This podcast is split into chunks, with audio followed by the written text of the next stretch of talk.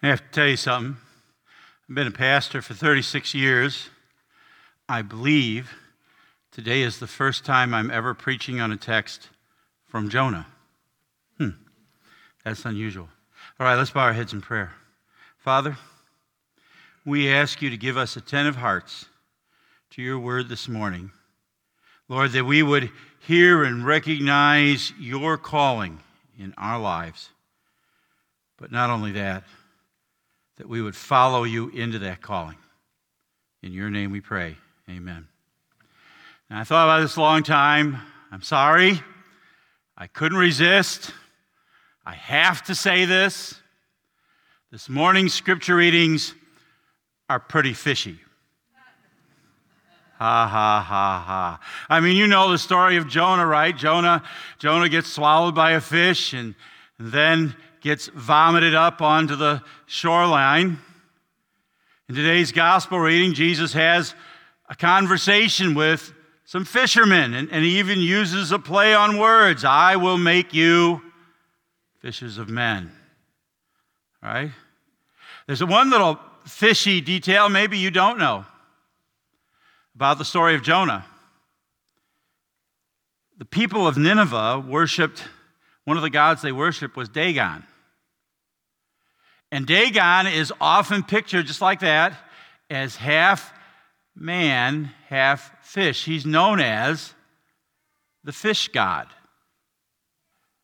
So I'm right. There's something pretty fishy about today's scriptures. But that's not all that the texts, the two texts have in common.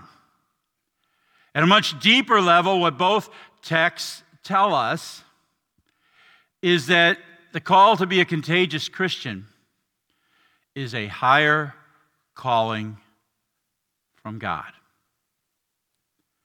mean, Jonah already had a calling. He was already a prophet. We know from 2 Kings chapter 14 that he was a prophet to the northern kingdom of Israel. And in, in 2 Kings chapter 14, you can find him preaching against wicked King Jeroboam II.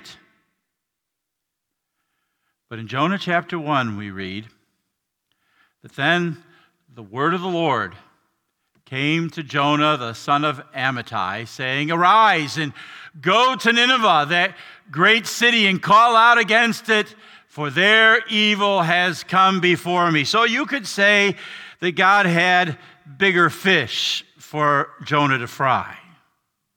No, you're not going to go with any more of my puns this morning. He's, he sent to the greatest city of the most powerful nation of his day to preach. They were the superpower, if you want to use today's words. Today's gospel, the guys that Jesus meet, they already have a calling too. They're fishermen, right?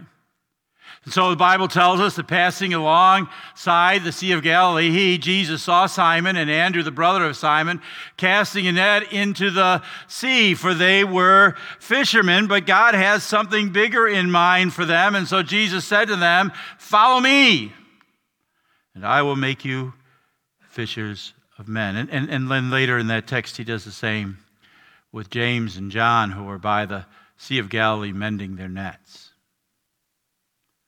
My friends, you and I already have callings too. we're parents, grandparents, brothers or sisters, school, students, teachers, engineers, neighbors. Got all sorts of callings. But what I want to tell you today is God has a bigger calling, a higher calling in mind for you and me in the midst of all those other callings. In baptism, He called you. He adopted you. He washed away your sins. And the Bible tells us that all this is from God who, through Christ, reconciled us to himself. And look at this, and gave us the ministry of reconciliation. See, that's the higher calling. It goes on and really spells it out. You have been called by God to a high office. We are ambassadors for Christ, God making his appeal through us. That means, folks, that this world is not home for you or for me. That we live here as foreigners in a strange land, as representatives of our homeland, heaven, as representatives of Christ, whose job is to tell people about our King about Jesus and to invite people to join us in leaving their home in this world and instead taking as their home the one that Christ prepared for all uh, who believe in him in the Father's house. That's our role as ambassadors. Now, there's another thing about that that's in both these texts. God is always going to call us out of our comfort zones. Let's face it, Jonah hated the idea of going to Nineveh. One might even draw the conclusion that he hated the Ninevites. And he didn't want to go there. After all, for him, for Israel, Israel, the Assyrians, the Ninevites, were the enemy. They were the people who, under Sennacherib, had come and invaded his homeland and tried to destroy it. So imagine that God sent you to preach to the Nazis or to, to, to bear witness to the men who try, attacked our nation on 9 11, and you would have some sense of what God is asking Jonah to do. And it's way out of his comfort zone. He didn't any part of it. Jonah rose, it says. Flee to Tarshish. Not really sure where Tarshish is, it's just the opposite direction. To flee from the presence of the Lord. And he went down to Joppa, which is on the coast of, of Israel, and found a ship going to Tarshish. And so he paid the fare and went down into it to go with them to Tarshish away from the presence of the Lord. He didn't want any part of what God was calling him to do. Now, the four men in today's gospel, they knew lots about fishing in the Sea of Galilee. They knew nothing about fishing for men, about sharing their faith. Shoot, at this point, these guys didn't even know what their faith was. And yet Jesus calls them to leave what they know, to venture into what they don't know. God calls us out of our comfort zones. Have you ever had anybody in your life, maybe even a relative that you don't really like? Maybe somebody who you feel real uncomfortable talking to? sharing your faith with you. Know, I talked about my brother in law last week, and I loved my brother in law while he was still alive. But I tell you, when the subject of faith came up before he was sick, he would be sarcastic. He would poke fun. He would try to get you in arguments. I used to pray, Lord, don't even let it come up. Okay? Had anybody like that in your life? Ever avoided a situation that's uncomfortable because you you know you should witness to them, but you don't really want to, or you're scared of it? Have, have you ever had the opportunity but kept silent because it's just easier not to bring up the subject? You know, I've told you the story of Corrie ten Boom.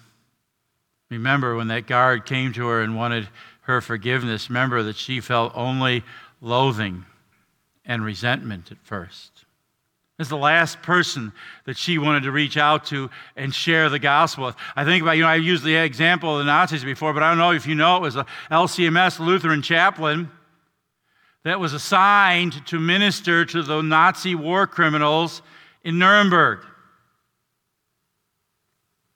Talk about out of your comfort zone. Again and again, God calls us to do things we don't want to do, we aren't comfortable doing, out of our comfort zone.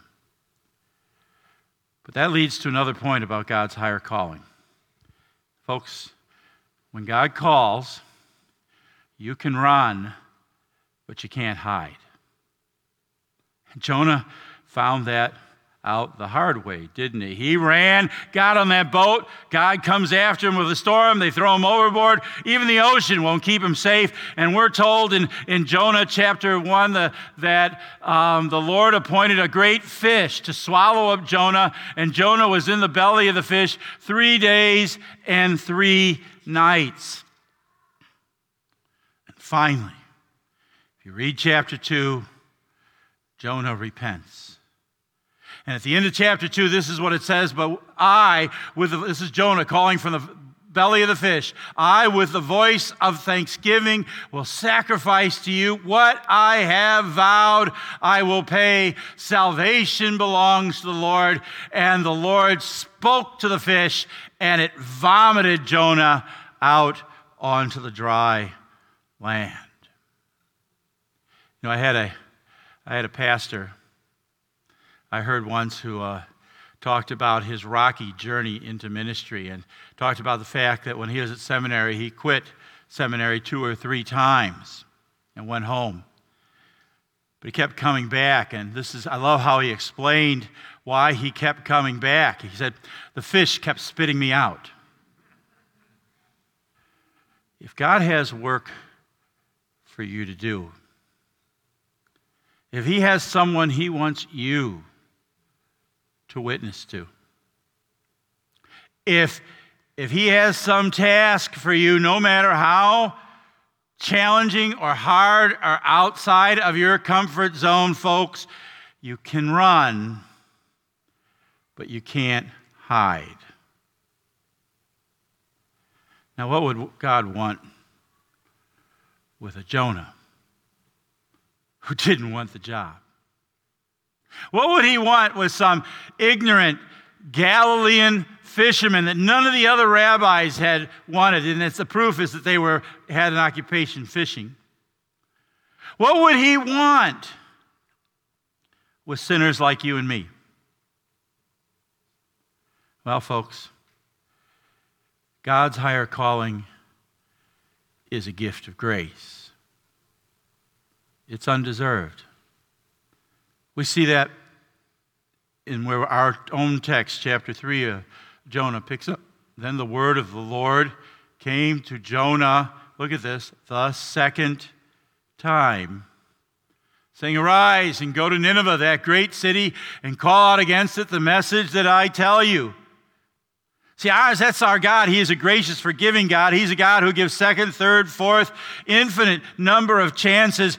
He knows all about your failures, and He knows all about mine. He knows all about the mistakes we've made, the wrong things we've said, the way we've blown our witness, the way we've run away at times. He knew all about all of that about you and me before He even created the world, and still He gave His Son, and still His Son went to the cross and suffered and died and rose again for our failures failures. He knew all of that, and still at baptism, He called you and me by name. He washed away our sins, adopted us into His family. I remember